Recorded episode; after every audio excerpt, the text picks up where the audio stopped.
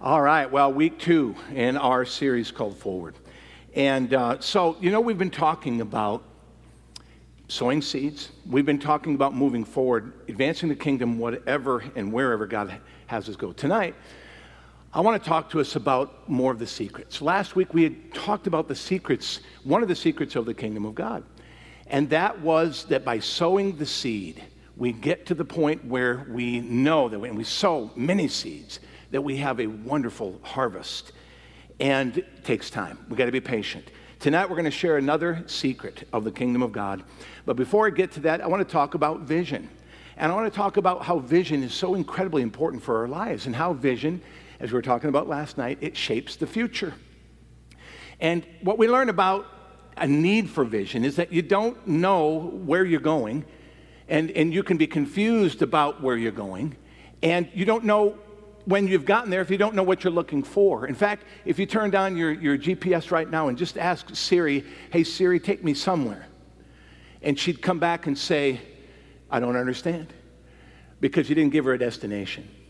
And that's exactly the way it works in our life. You know, without a destination, folks, we're confused.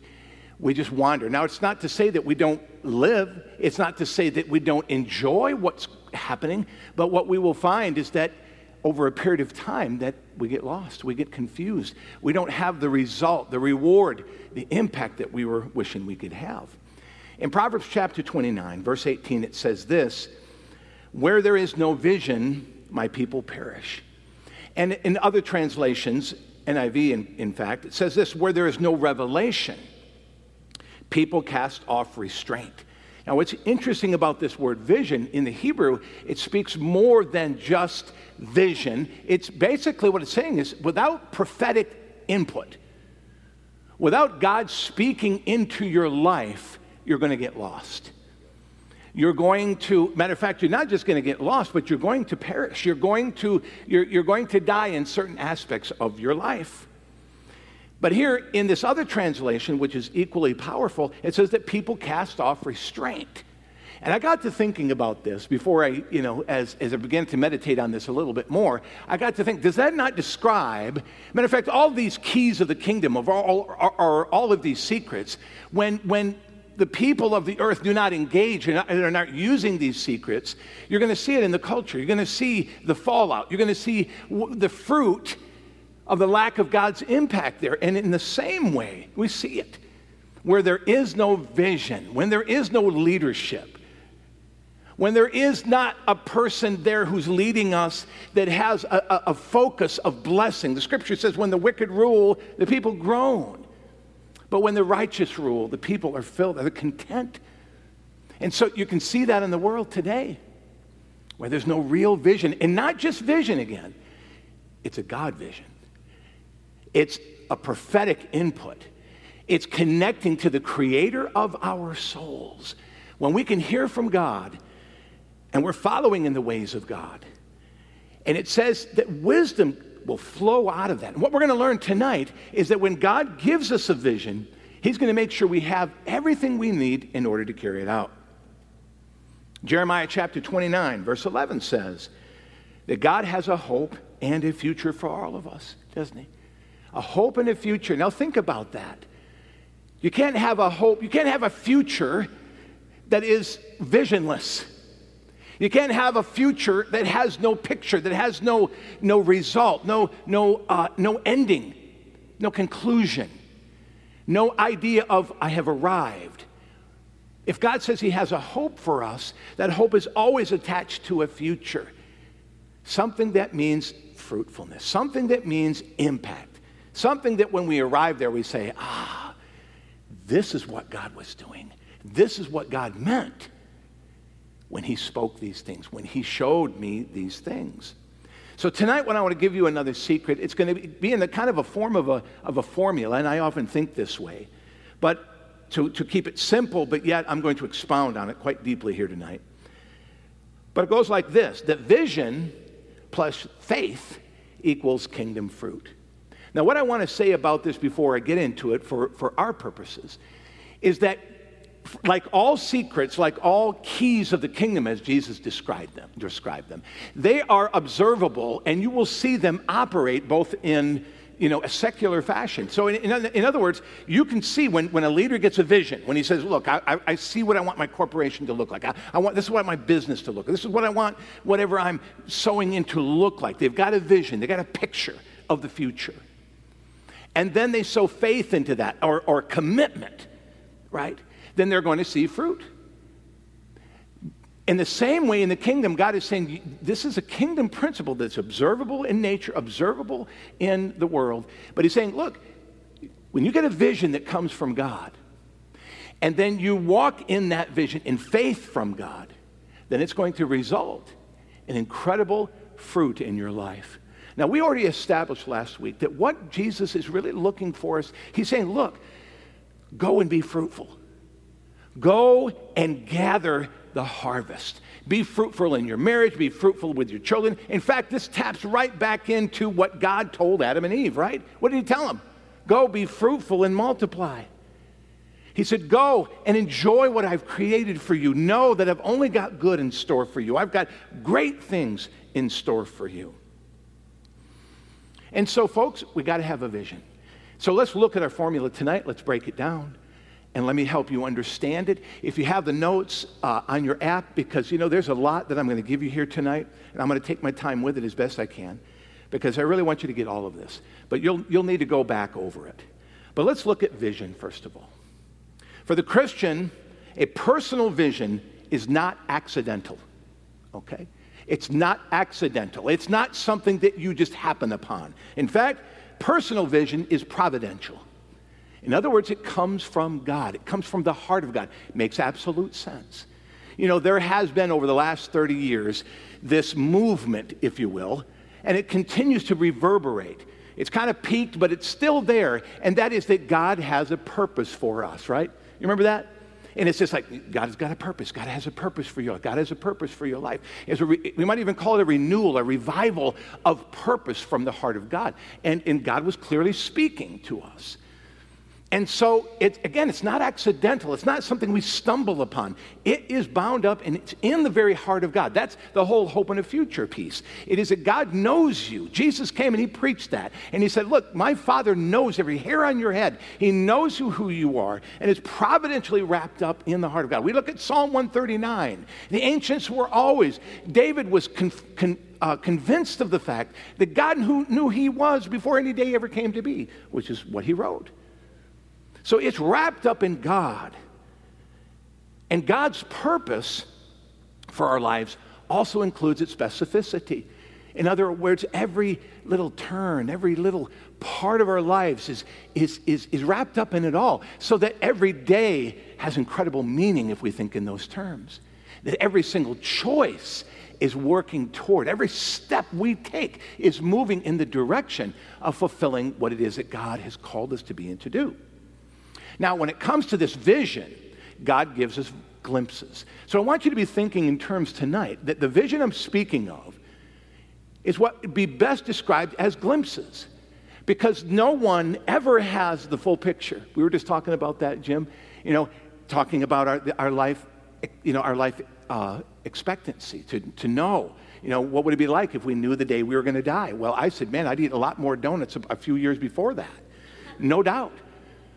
But we don't know that, do we? Because only God knows that.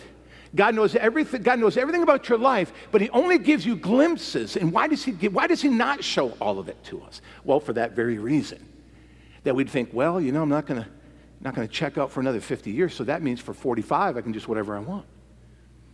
So, God gives us these glimpses, and, and it's for the purpose of, of, of hiding the mystery and giving us a sense of expectation and giving us that kind of that Christmas day feeling that every single day is a gift and every single day is a, a bit of a surprise as it works into what God has for us. And when, these, when we talk about these glimpses, I want to say that, that the timing is, is not included. And I've explained that before. What you, you, you, notice about one of the characteristics of prophecy is that you, you see the pictures, you see images of what God's going to do, but it's like looking down the, the, the, the timeline and you can't see, as you turn it this way, you can see the time that it takes. And that's only in retrospect that you can see that. But in the timing of God, we look down the barrel, and I don't know when God's going to do it, but I can see some of the things He's going to do. And God gives us those little snapshots from time to time in prayer. Maybe we're reading in Scripture and, and, and, the Holy Spirit speaks to you and says, and, and He might reveal to you, and He gives you what you need in order for you to then say, okay, if that's what God has called me to do, then I need to prepare. And I need to do this, and I need to do that. And we begin to think in terms of, of, of preparing for that providential plan. And without, question, so this whole talk of God has a purpose for your life. Well, wouldn't it be a little cruel if all we ever did was talk about that God has a purpose for his life and he never shows you what it is? I mean, that would be ridiculous. But no, in fact, the whole idea is that God has a, pur- a purpose for your life, is that you will discover what that is. Now, again, nobody's going to stand up here and say, David, I know exactly what's going to happen to me every single day of my life. Isn't that amazing? Well, I'd have to say, well, we need to sit down and talk because that's not true. In fact, you're only getting glimpses. And it's for only, well, I'm trying to not get ahead of myself here. So, the whole idea and the nature is prophecy is to show us two things. These glimpses have two purposes. Number one is to show you that God is over all things, including history. God is in charge of it all. Nothing takes him by surprise. God is not up there panicking. God never wrings his hands. God never is surprised by anything that happens in history. It, it happens according. He is all knowing. To be a sovereign God is to know all things. What does God know and when did he know it? God knows all things and he's always known it. That is what it is to be God. And so by giving us these glimpses, they're wonderful reminders that God knows. God knows. The second part of this, and why he gives us glimpses, is that these glimpses give us hope, they give us determination, and they give us patience. Because we know we got to wait on God. And that is the hardest thing, especially the young person. The young person, a lot of times, God often gives the glimpses when we're young. I have found that to be true. And when we get the glimpses when we're young, we immediately assume, well, they're all going to happen tomorrow. We immediately assume, as we're looking down the stick, the, the, the, the, his, historical stick of time, and we think, wow, he's going to do this, boom, boom, boom, boom, boom, boom, and it's all going to happen right now. Well, that's not true. And I can tell you, even from my own life, so many things that I saw as a young man, the places that I traveled, the places that I went. I mean, it took me many, many years to then have those glimpses come to pass. And wow, you know, and you've heard me share a few of those stories. And so I would then look back in retrospect, and, and it's, I'm, I'm afraid to say it, but it's the old person's victory to say, or, or something they're going to say over and over again I should have been more patient. I should have trusted God more. I should have been, you know, because we ring when is God, God going to do it? When is God going to do it? When is God going to do it? And a lot of times we get ahead of God and we try to push God and we try to force God. Well, we'll talk about that in a minute. But when we're trusting God, when God gives us his glimpses that we can rest. Well, God's going to do it. Don't know when he's going to do it, but I know he's going to do it. We know Jesus taught us to pray, Your kingdom come, your will be done. And we add to it, not to the prayer or to scripture, but just the understanding whenever you plan to do it. Whenever you plan to do it. See, that, that is the, the struggle of the young believer is to think that when we, we, jump into the scriptures and you grab a hold of those promises, that you immediately just assume they're going to happen right now. They're going to, all of it is going to be at my bequest, my, my behest. I'm going to, I'm going to press and force the hand of God. But God is saying, no, this is going to happen in my timing because I want to mature you. Because while I'm building the vision, I'm also building you. In fact, I'm giving you glimpses of something that will not, you will not be ready to do until what I have fulfilled inside you happens. Let me give you an example of that David. David is 13, 14 years old, and he's anointed as king. King. He's anointed as king. He had every right to go up to Saul and say, Hey, how you doing? Are you the guy whose job I'm supposed to take? God had made him king. It didn't happen for another 20 years. Now you can look at that and say, God, what were you doing? Except God was giving David a glimpse. God was giving him the anointing, but it took 20 years to build the character to carry it. Character over anointing, which is why we preach that, right, brothers? It's why we believe this. Character over anointing. Saul was the exact opposite of that. Saul was big, tall, handsome looking guy, surely the king. No character. Had all the strength, had all the personality, had all what the world would look at and say, what a wonderful king like guy. Except he didn't obey God. And that's a problem. Vision is from God Himself. When we talk about vision, I'm talking about a picture that God wants to put inside you. And He, he and he will reveal it for the hungry heart. The, the heart is willing to look past that which is natural, that which is um, uh, you know, stunted in this world because that, that, that's the world we live in, folks. In the world we live in, it is, it is, it is not supernatural, it is not visionary, it, it, it does, our life is not wrapped up in something powerful and good and eternal. It's just not.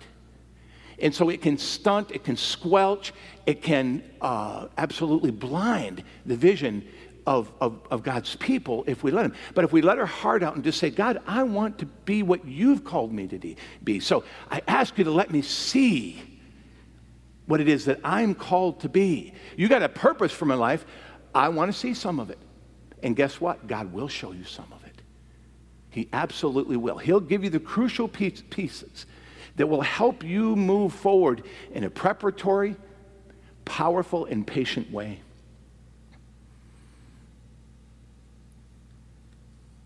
He will show you, Jesus said, I'm the way, the truth, and the life.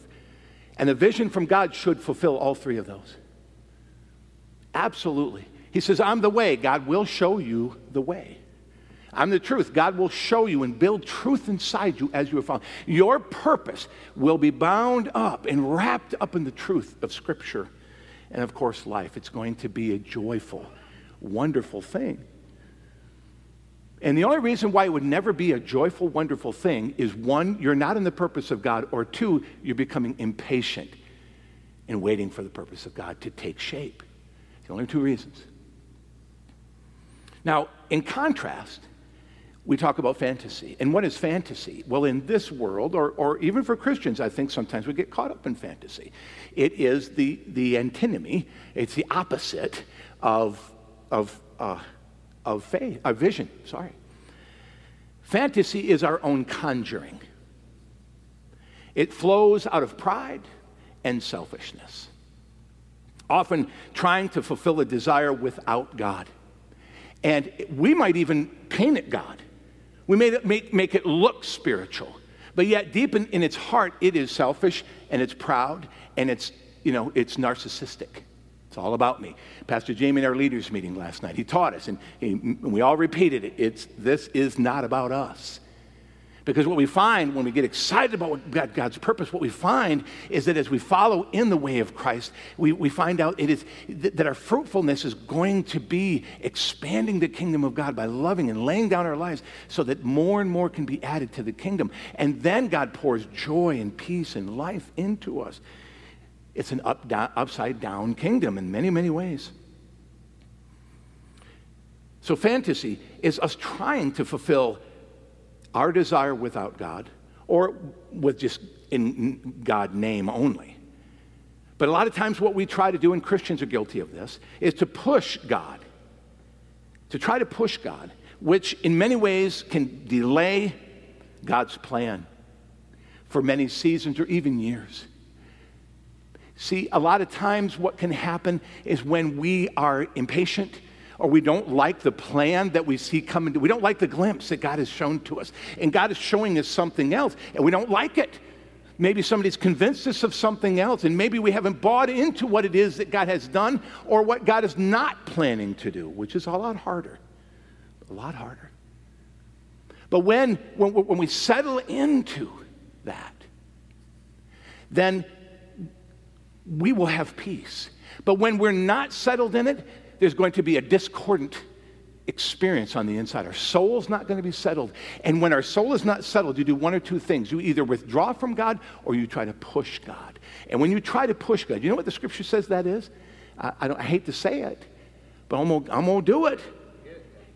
I'm gonna say it. It's witchcraft. Trying to push God in, in any way, whether it be in your prayers, whether it be in, your, in trying to manipulate your purpose or to try to take and, and deface the, the image that God or the glimpse that God has given you, that's witchcraft because you're trying to manipulate. And that's exactly why Saul was rejected because he said, Well, you wanted to, to me to, I knew you wanted to sacrifice, so I went ahead and did it. He goes, That's not what I told you. I told you to wait. I was going to do it. See? God says, I want to do what needs to be done inside you. To just go through the quick course, to try to run the gauntlet and just come out the other side and say, okay, well, I did it. And God has said, no, you didn't. Because it didn't shape you, it didn't change you, it didn't transform you. You don't look any more like me than when you started. And you don't act any more like me than when you started. All you're trying to do is get what you want in your timing, and you're trying to push and manipulate my hand.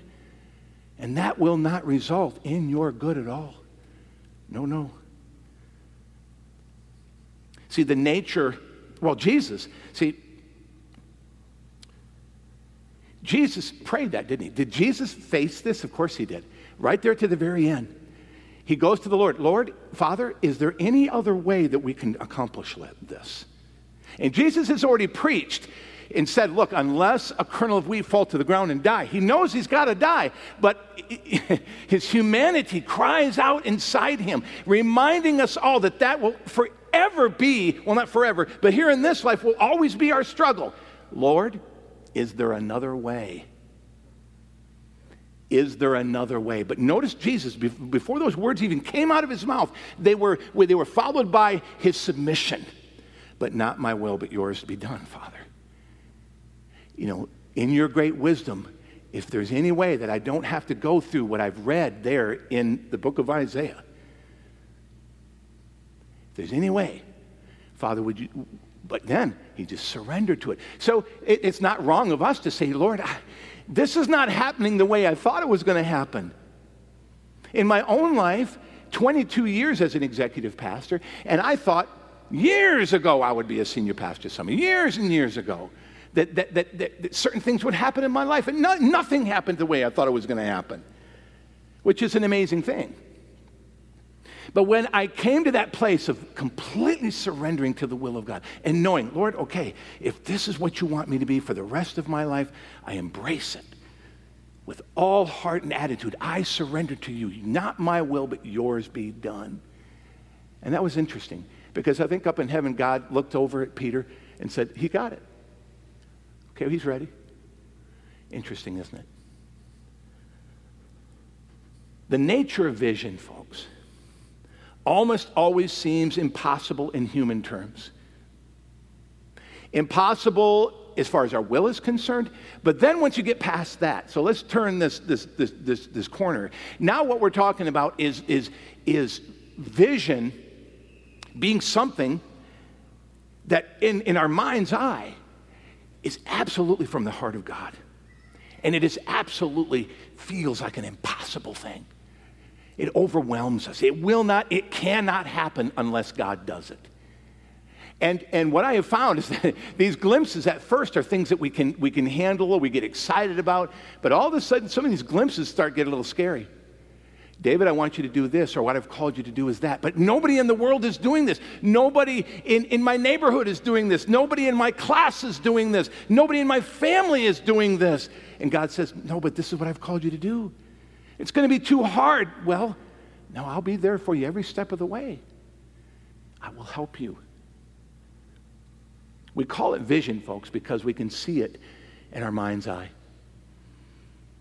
We call it vision because God will give us a picture. In time, we begin to gather that vision. We begin to, to get that picture in our mind. And as it matures and as it grows and as we begin to see it, God gives us more glimpses and more glimpses. And the more we see and the more we've been down the road, road we more we grow in this absolute, just saying, you know, God, you're so much smarter than me. You know exactly what needs to happen in my life. I'm so looking forward to what you have planned next.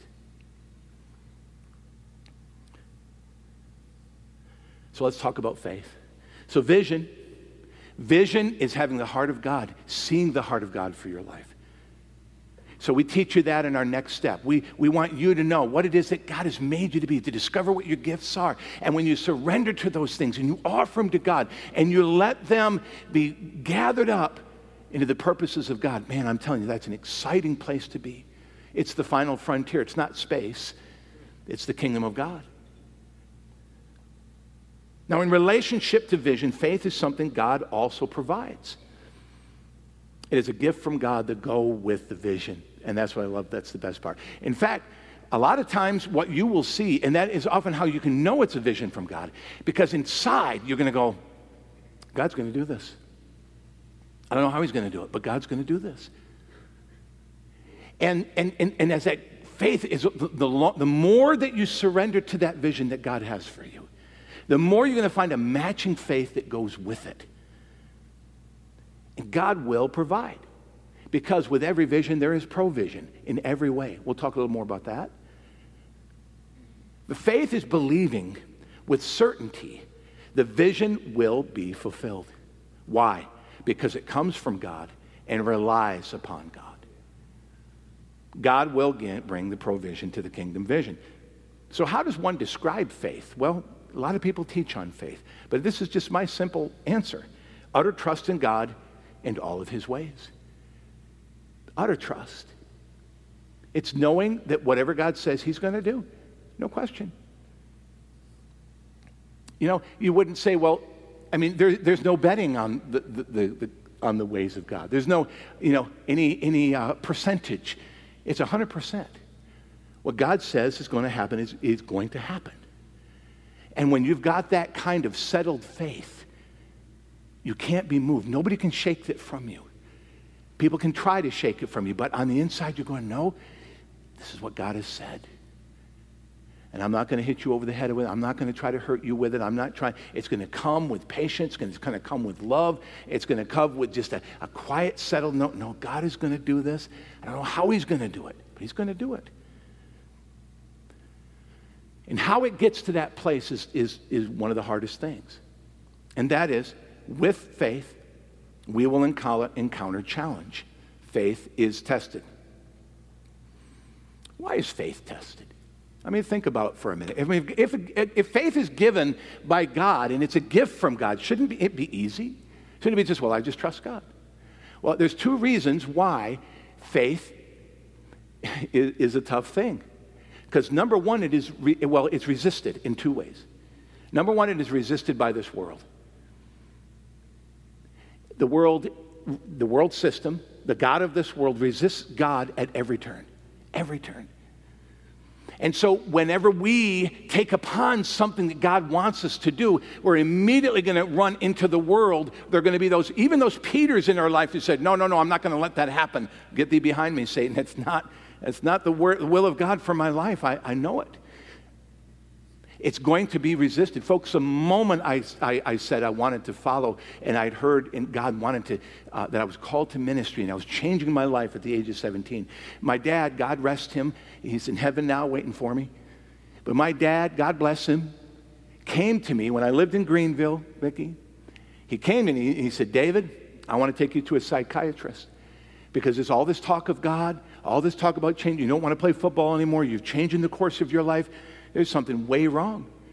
And it, was, it wasn't until tears, and I told him, Dad, you haven't seen what I've seen. You don't, you, you don't know what God has been doing with me on the inside. That he finally saw my passion and looked into my eyes and realized that God had done something inside me.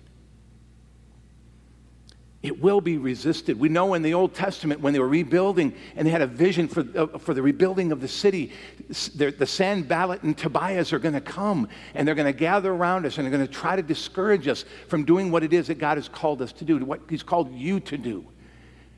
And, and they represent all the worldly systems. They, they represent all the isms. You know, it is amazing, folks. The, the, it's a wonder that we can walk and talk and, and live it all with a constant barrage of deception and attack against the vision and purpose of God that's in your life. But with faith. In fact, when that resistance comes, that's when our faith becomes stronger. In fact, for me to be able to communicate to my dad, Dad, this is what God has called me to do, it firmed up inside me. It firmed up something went deeper to the point where then I led my dad to Jesus within just a few months of that very confrontation. That's interesting, isn't it? The second reason why, our, in, in ways that our faith is tested and why it is tested, is we resist the will of God. The world resists it, but let's be honest, we do too. Because it doesn't always come you know, we, we, sometimes we have these grandiose plans of what we think God's going to do for us. Or we're afraid. I mean, let's go the opposite extremes. One, we get grandiose plans. We think we're the next whatever. And then over here, we, we just think, no, I, I don't, mm, that makes me nervous. I, I don't want to do anything that's going to embarrass me, get me out of my comfort zone, mess up my TV watching from 8 to 10. You know, mm-mm. I don't want my world upside down. We resist the plan of God which is why faith has to be tested.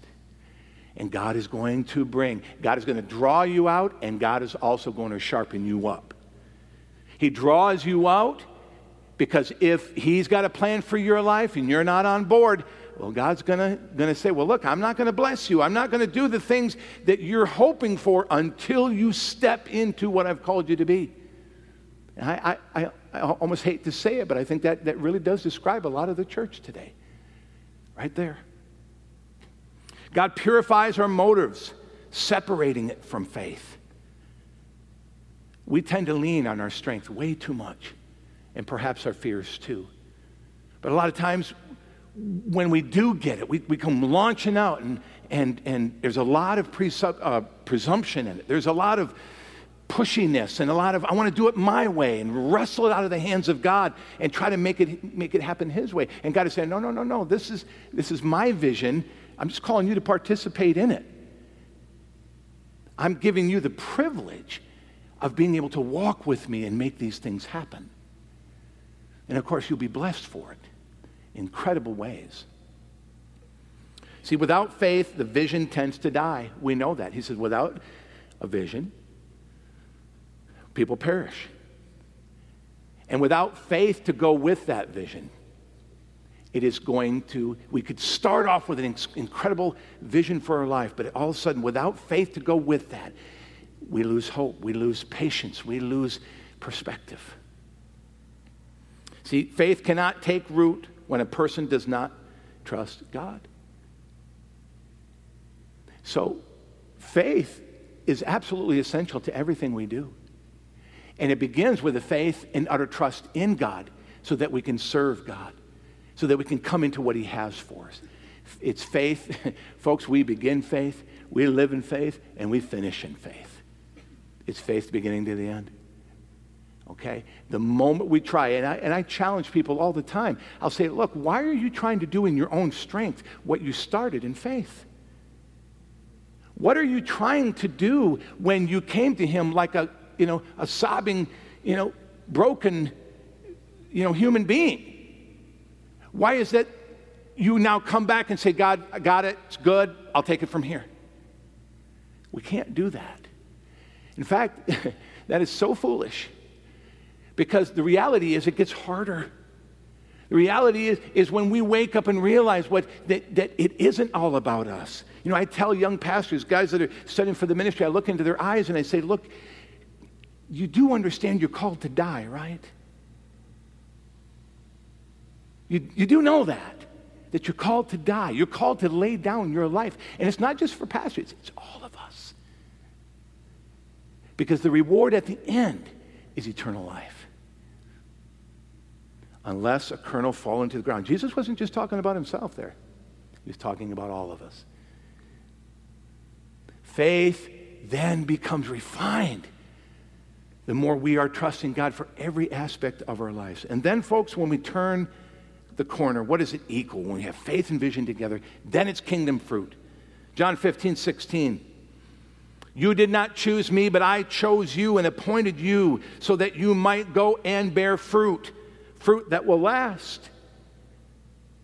And so that where, whatever you ask in my name, the Father will give you. Look, whatever you ask in his name is always contingent upon it being his will. Absolutely. This is, this is not a vending machine God. This is finding out what our purpose is. Let's, let's, it, it's finding out what it is that God has created to me. It's getting a picture of what God has and He wants to do in my life. And then God it, receiving the, the faith that for that to make it happen. And then when I'm submitting to that, then I can just say, now with power, start saying, Lord, in your name, make that happen. In your name, take me to the next thing because I'm resisting your will. The world is resisting your will. Why do we need faith? Why do we need uh, absolute uh, uh, perseverance? Because, man, it is hard. We got our flesh to contend with. We've got this world to contend with. We've got a lot of stuff that's trying to push against us. Even good people, even people who know the things of God, who've studied the Word of God, can begin to get lazy and forget what it is that we're called to do. The church is incredibly guilty of this. In other words, folks, what it's all about, the kingdom fruit, what is the fruit? What is the fruit? Folks, I'll tell you what it is. Because Jesus kept on talking about it all the time. He exemplified it, he never changed. He said it's all about bringing souls into the kingdom. It's all about you using whatever God has placed inside you in whatever creative, wonderful ways of making that happen. And yet we can get lost. We can get lost. We, we become tunnel vision that, wow, I'm, I'm so excited about what God is, is going to use me to do. I remember a pastor said that one time. He said, he got up there and he said, You know, I asked God to use me. And man, did he ever. He used me. He used me up. So careful what you ask for. Except that is the truth. Folks, when, see, when, it, when we talk about fruit, what are we really doing? What are you building? What are you spending your time building? I mean, what are you doing with your hands? What are you doing with your mind? What are you pouring into? Does it have eternity? Because here's the truth, folks. Anything that is built just for man, in the heart of man, and for man, goes nowhere. I mean, can you imagine how many uh, monuments and I mean, think I think about that all the time the wonderful things that happen and the accolades that human beings do. But if it has nothing to do with the kingdom of God, it's forgotten. Scripture tells us it'll be burnt up wood, hay, stubble, straw, bronze.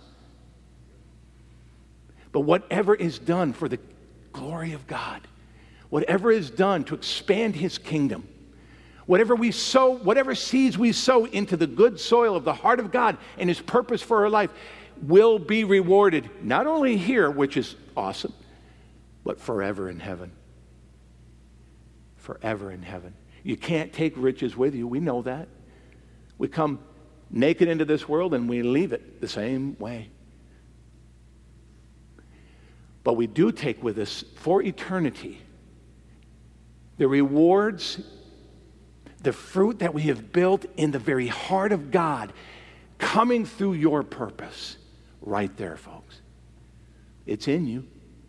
You may have discovered it. You may not have discovered it. Maybe you've forgotten it. Maybe you haven't. You, maybe you haven't seen a glimpse lately. You know. And when these kind of things happen in this world, when we've got pandemics and we've got political chaos, that is exactly what Satan is counting on you doing.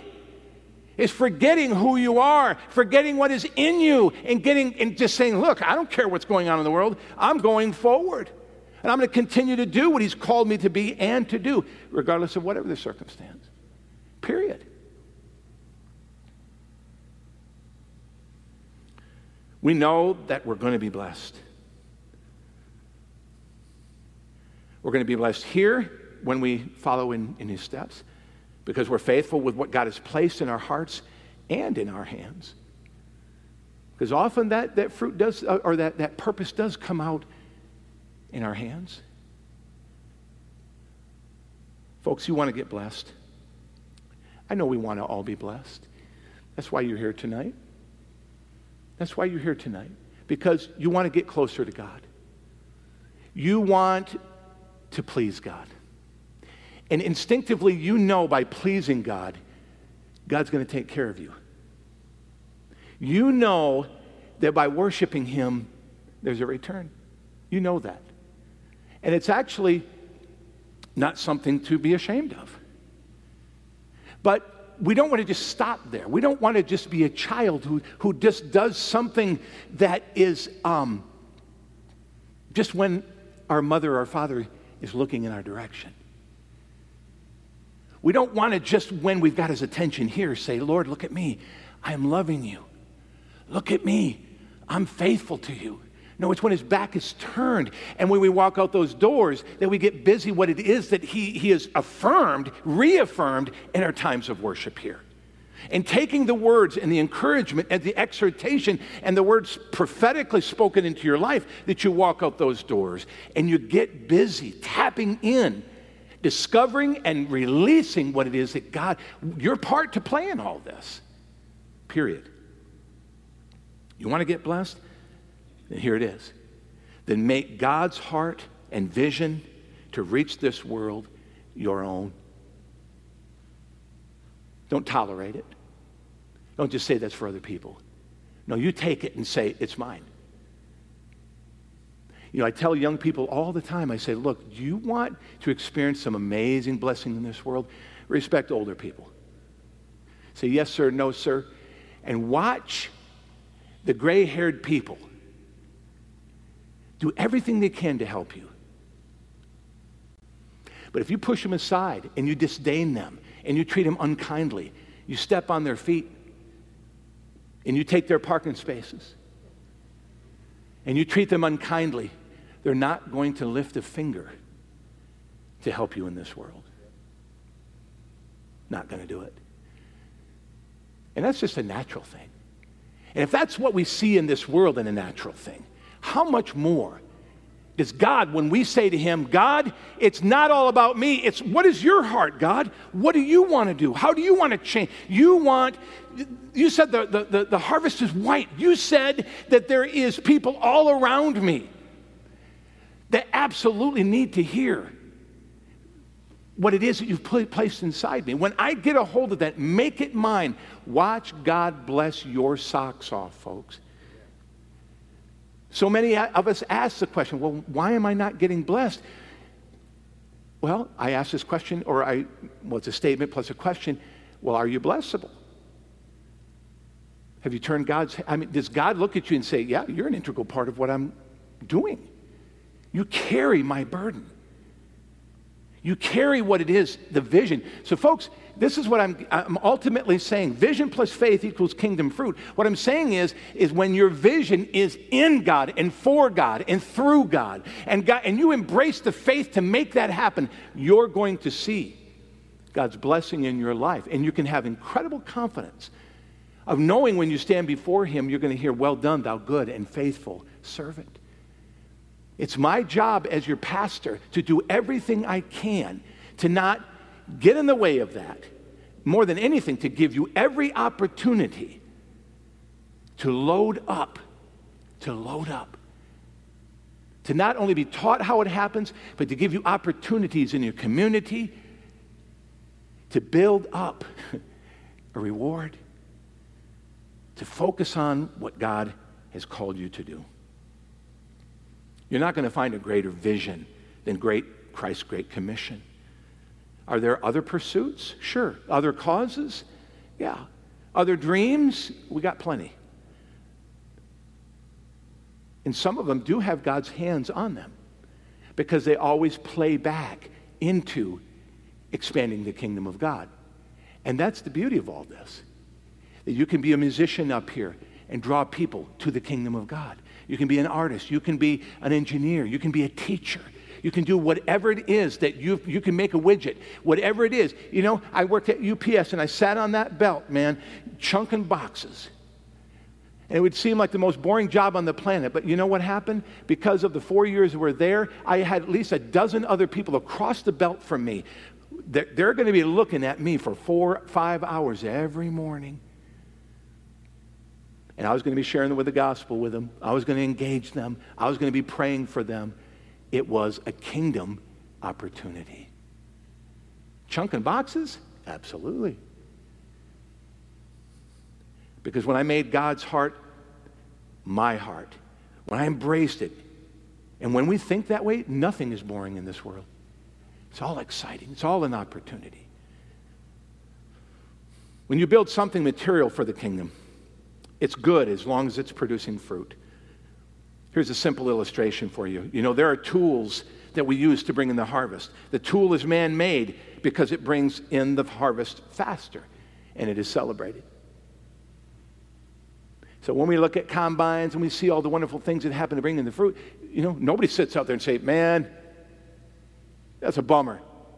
Why are they doing that? No, everybody says, awesome. Fills up the store, you know, the shelves a lot faster. Do you think God thinks the same way? Do you think God gets excited about a church that says, we're going to fill it up three times? And when we're done with three times, we're going to fill it up five times. Well, how are you going to do it? I don't care. Did Jesus question the man that got five talents and turned in another five? Did Jesus in that story say, Well, how did you get them? How did you turn that profit? Uh uh-uh. uh as long as it's not immoral, folks.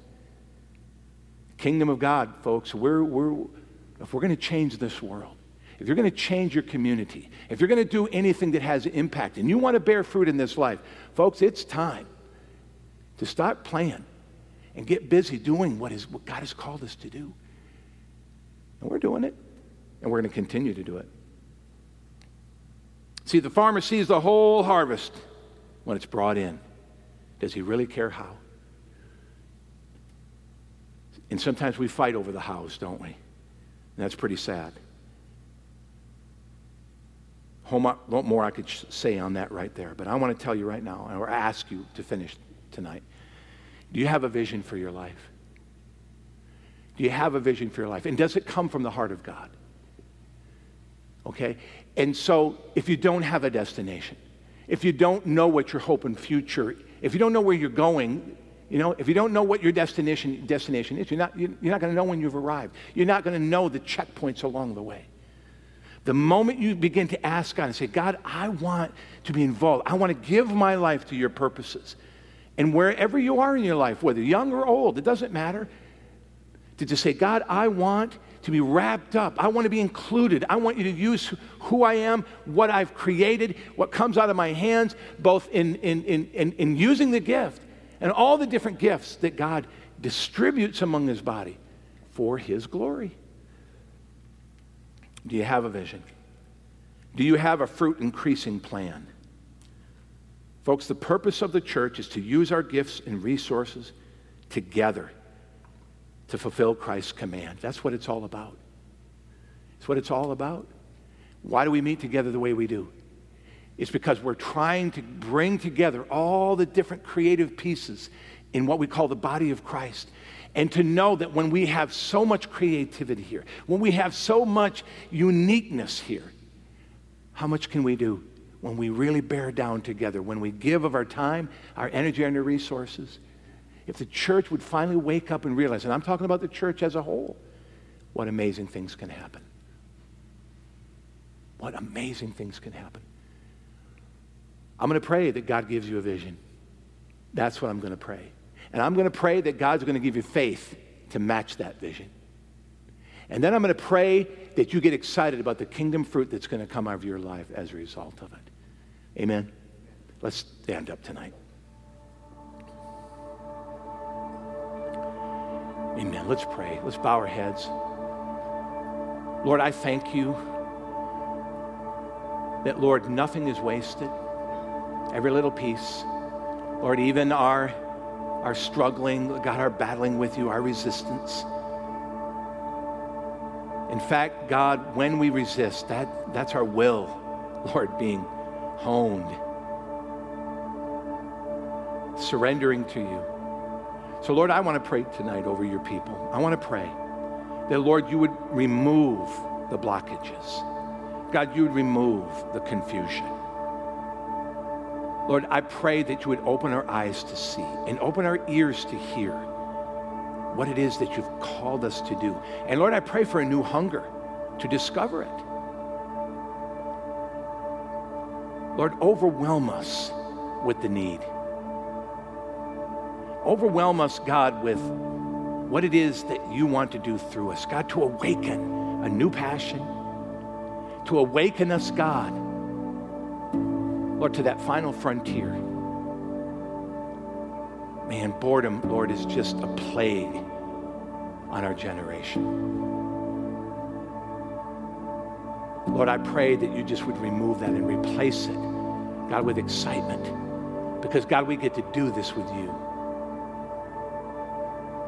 And Lord, all the creativity, all the color, Lord, all the detail, that God that's going to come out of this is just amazing. So, Lord, I pray you'd bless us. You'd keep us. God, you'd shine your mighty, mighty grace and face upon us.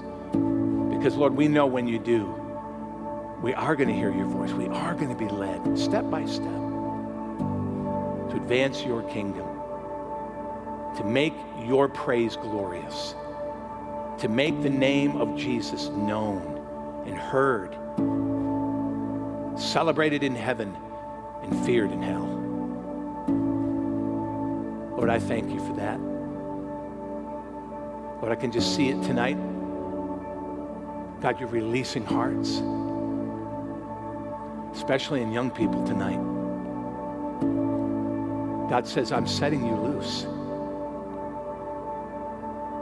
God, God's asking you a question. Are you ready to run with me? Are you ready to run with me? I'm going to take you places that you can't even imagine yourself. The Lord says to you, young, young ones in this room today, I've got an adventure for you. I've got fruit that's waiting for you. I've got a harvest of joy and celebration waiting for you. Don't take the counterfeit. Don't take the short path. Take anything that this world or the enemy offers. It will rob you of what I have. Follow me. Lord, I pray right now, God, that all of us would follow you. Lord, it is an adventure.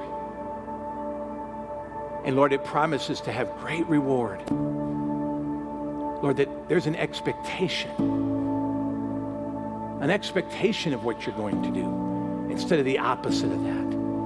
Lord, a fearful, a, a dread. Lord, I pray you lift dread off your people tonight in Jesus' name. God's lifting that dread off of you if you'll let him have it. And what he wants to replace it with is joy and expectation. Receive it. It's his gift. Lord, we thank you tonight. Bless us, keep us, make your face shine upon us in all that we do in these coming days. In Jesus' precious name. Amen. Amen. God bless you. Folks, if you would like prayer tonight, come on down. Pastor Jamie would love to stand with you, pray for you. See you again soon.